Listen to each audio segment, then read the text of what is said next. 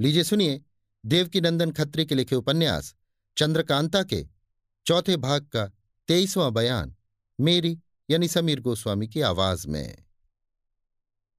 जिस राह से कुंवर बीरेंद्र सिंह वगैरह आया जाया करते थे और महाराज जय सिंह वगैरह आए थे, वो राह इस लायक नहीं थी कि कोई हाथी, घोड़े या पालकी पर सवार होकर आए और ऊपर वाली दूसरी राह में खोह के दरवाजे तक जाने में कुछ चक्कर पड़ता था। इसलिए जीत सिंह ने कुमारी के वास्ते पालकी मंगाई। मगर दोनों महाराज और कुंवर बीरेंद्र सिंह किस पर सवार होंगे, अब वे सोचने लगे।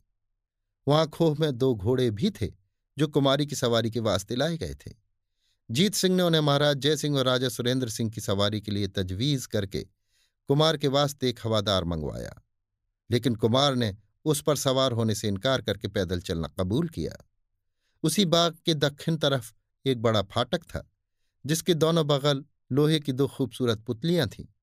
बाई तरफ़ वाली पुतली के पास जीत सिंह पहुँचे और उसकी दाहिनी आँख में उंगली डाली। साथ ही उसका पेट दो पल्लों की तरह खुल गया और बीच में चांदी का एक मुट्ठा नज़र पड़ा, जिसे जीत सिंह ने घुमाना शुरू किया। जैसे जैसे मुट्ठा घुमाते थे तैसे तैसे वो फाटक ज़मीन में घुसता जाता था। यहाँ तक कि तमाम फाटक ज़मीन के अंदर चला गया और बाहर खुशनुमा सब्ज भरा हुआ मैदान नज़र पड़ा। फाटक खुलने के बाद जीत सिंह फिर इन लोगों के पास आकर बोले, इसी राह से हम लोग बाहर चलेंगे। दिन आधी घड़ी से ज़्यादा न बीता होगा जब महाराज जयसिंह और सुरेंद्र सिंह घोड़े पर सवार हो, कुमारी चंद्रकांता की पालकी आगे कर फाटक के बाहर हुए। फाटक के बाहर भी उसी ढंग की दो पुतलियाँ थीं। उसी तरह बाई तरफ़ वाली पुतली का पेट खोल, मुट्ठा उल्टा घुमाकर फाटक बंद किया गया। दोनों महाराजाओं के बीच दोनों हाथों से दोनों घोड़ों की रकाब पकड़े हुए जीत सिंह बातें करते और इनके पीछे कुंवर बीरेंद्र सिंह अपने अय्यारों को चारों तरफ़ लिए कन्हैया बने, खोह के फाटक की तरफ़ रवाना हुए।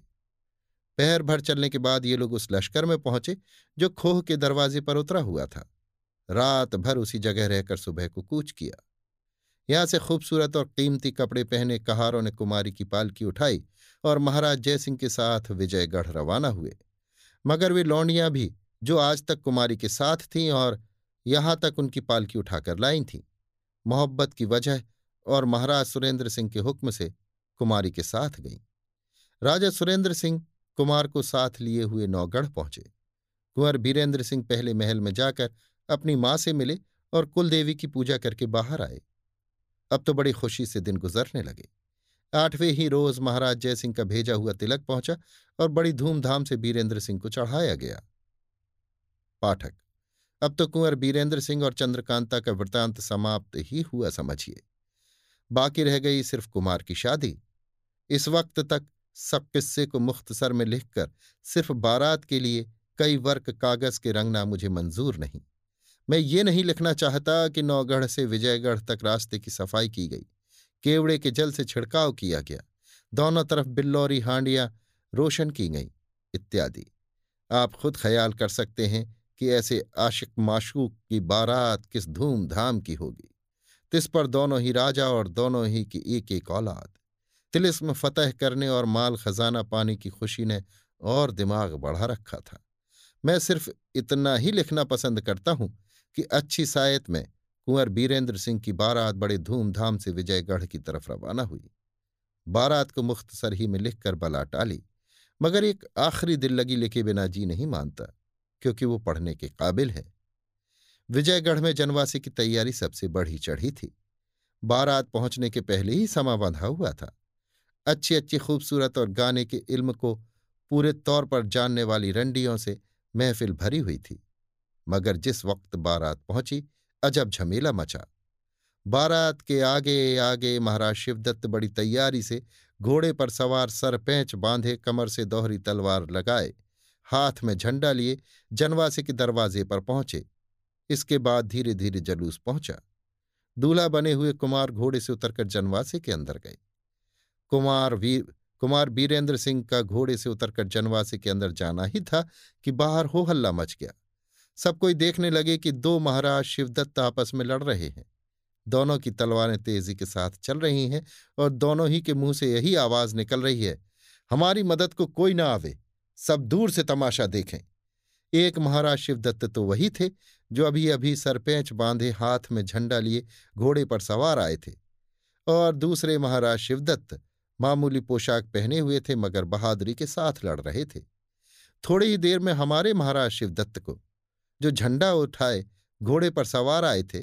इतना मौका मिला कि कमर में से कमंद निकाल अपने मुकाबले वाले दुश्मन महाराज शिवदत्त को बाँध लिया और घसीटते हुए जनवासे के अंदर चले। पीछे पीछे बहुत से आदमियों की भीड़ भी इन दोनों को ताज्जुब भरी निगाहों से देखती हुई अंदर पहुँची।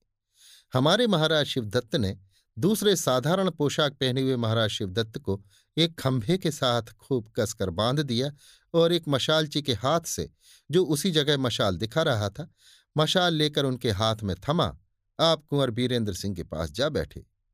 उसी जगह सोने का जड़ाऊ बर्तन गुलाब जल से भरा हुआ रखा था। उसी से रूमाल तर करके हमारे महाराज ने अपना मुँह पोछ डाला। पोशाक वही, सरपेंच वही, मगर सूरत तेज सिंह बहादुर की। अब तुम्हारे हँसी के पेट में बल पड़ने लगा। पाठक आप तो इस दिल लगी को खूब समझ गए होंगे। लेकिन अगर कुछ भ्रम हो गया तो मैं लिखे देता हूँ। हमारे तेज सिंह अपने कौल के मुताबिक महाराज शिवदत्त की सूरत बना सरपेंच, यानी फतेह का सरपेंच जो देवी सिंह लाए थे। बाँध, झंडा लेकर कुमार की बारात के आगे आगे चले थे। उधर असली महाराज शिवदत्त भी, जो महाराज सुरेंद्र सिंह से जान बचा तपस्या का बहाना कर जंगल में चले गए थे, कुंवर बीरेंद्र सिंह की बारात की कैफियत देखने आए। फकीरी करने का तो बहाना ही था। असल में तो तबीयत से बदमाशी और खटाई गई नहीं थी। महाराज शिवदत्त बारात की कैफियत देखने आए, मगर आगे आगे झंटा हाथ में लिए अपनी सूरत देख समझ गए कि किसी अय्यार की बदमाशी है। क्षत्रियपन का खून जोश में आ गया। गुस्से को संभाल न सके। तलवार निकालकर लड़ ही गए। आखिर नतीजा ये हुआ कि उनको महफिल में मशालची बनना पड़ा। और कुंवर बीरेंद्र सिंह की शादी खुशी खुशी कुमारी चंद्रकांता के साथ हो गई। अभी आप सुन रहे थे देवकी नंदन खत्री के लिखे उपन्यास, चंद्रकांता के चौथे और अंतिम भाग के तेईसवें और अंतिम बयान को मेरी यानी समीर गोस्वामी की आवाज़ में। देवकीनंदन खत्री ने चंद्रकांता उपन्यास के बाद चंद्रकांता संतति नाम से उपन्यासों की एक पूरी श्रृंखला लिखी है। इसलिए इसके बाद आप सुनिए चंद्रकांता संतति के सभी उपन्यासों की श्रृंखला मेरी ही आवाज़ में।